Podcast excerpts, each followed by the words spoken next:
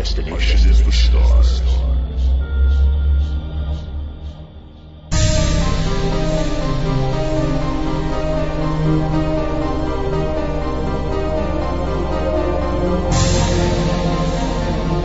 Buku, Mika's Story by Jennifer Anderson, Chapter 1. It was peaceful up here, deceptively so. Mika buzzed along, keeping an eye out for rocks that might have tumbled onto the narrow path. Every now and then, between the trees, he caught glimpses of I-70.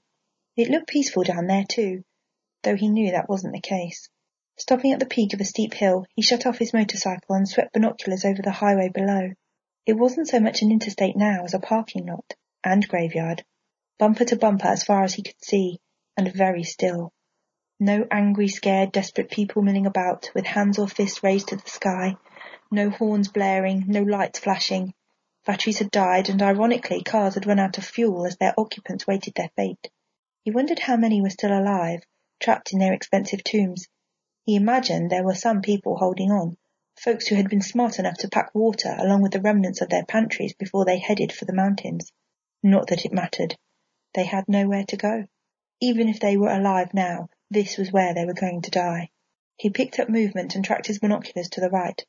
A woman had flung open the door of a huge vehicle plastered with a Landiat logo. Mika sighed. It hadn't taken long for vehicle manufacturers to label their products what they were virtual ships on wheels. The woman looked to be in her forties, her dark hair poking out wildly in all directions. A man popped out of the driver's side and rushed round to confront her.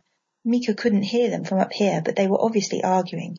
The man kept motioning towards her door, but she was shouting and waving her arms about. Then she ran. The man threw his hands in the air and gave chase. From where he sat, perched on the high hill, Mika urged them to be quiet. But it was too late. Though their actions played out like a silent movie of old, there was no mistaking the sound of the bellow that drifted up to him, or the ones that followed. The effect on the two people below was dramatic. The woman spun around in a circle and began running in earnest. The man lumbered back towards his ship on wheels. He didn't make it. A towering beast, and then another, and then five more came up from the slopes along the side of the road. The first one reached him within seconds, and it dipped its head down, and the man simply was no more. Another beast trumpeted and took off after the woman, ploughing through the line of cars, knocking them out of the way as if they were toys. She yanked on car doors, desperate for shelter. Finally, a door swung open and she dove inside, but she was far from safe. The Buku butted the truck, rolling it on its side, and then pawed at it until it split in two. Its massive head ducked down and then jerked back up, kicking legs sticking out of its jaws. More Buku came charging down the interstate, flipping cars, smashing down upon them with their hooves. Here and there, the people who hadn't already succumbed to thirst and the cold crawled out of the wreckages and tried to run. None made it further than a few yards before they were snatched up. Mika turned away. If he had anything in his stomach he would have lost it. The fact that he had warned everyone, that he had told them this was coming, that he had begged them to eradicate the Buku while they still had a chance, gave him not an ounce of satisfaction. They had been fools. The monsters below and the immense vehicles they were ripping apart were proof they had all been fools. Mika rode on, trying to shake the images from his head. They intermingled with the other horrifying sights he had witnessed in the last few years, and the path blurred in front of him. Realizing that tears and narrow mountain roads probably weren't a good combination, he parked his bike. He found a tree to lean against and dug a water bottle and some fruit out of his backpack. As he ate, he thought about Janey.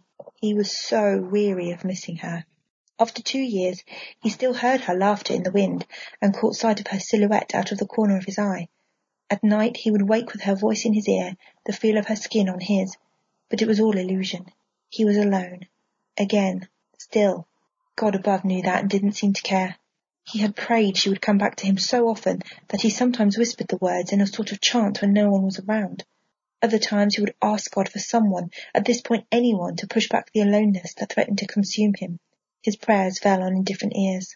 With the communication networks down, or commandeered by the government, he had been unable to contact Janey, or even find out if she was alive. He could only hope that her connection to Givens was keeping her safe. So few people could claim that these days. His thoughts led him back to the beginning of his journey, not the one that started twenty-four hours ago, riding away from the verdant stretch of soil that had sustained his mother's family for generations. He went back further than that, past the day he had first realized something was gravely amiss with the world, something gravely wrong with the Buku, the giant beasts he had just watched shredding the very vehicles that had galvanized their creation. He was in elementary school when he first studied how, at the age of fourteen, Buddy Givens had read the timeless story of Moby Dick and had become obsessed with the notion of blubber as a renewable fuel source. Of course, harvesting whales was infinitely impractical, but man had been creating clones for decades by then and had moved into the realm of altering DNA to custom design brand new vertebrates. Young Buddy took the science and ran with it dreaming up and then devising a hulking land-based mammal, fashioned loosely after the hippopotamus, though three times as large. A genius with a well-heeled father, Givens had his own lab by the time he was sixteen. He and his team successfully birthed their first Hyptardiodactyl when Buddy was twenty. Three years later, in 2065, a year before Mika was born, animals had been released for sale, with the enthusiastic approval and financial backing of the US government. Givens had been right. The Hyptardiodactyl, or Buku as they became known, seemed to be just what the globe needed. They reproduced quickly. They were full grown in a year. Their blubber, when fully processed, burned clean.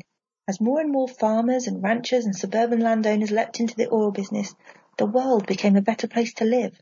Cars and homes got bigger as energy prices took a nosedive, technology exploded, air pollution and carbon dioxide decreased dramatically, halting and even reversing the progress of global warming. Developing nations skipped entire decades as they raced to catch up with their wealthy neighbors. The inhabitants of planet Earth experienced a boom like no other. Not even the North American drought dampened the spirit of triumph. In exchange for land to raise more buku, food was shipped wherever it was needed. There was a sense that now that he was creator, man could solve all his problems. He could master his environment. He could be God.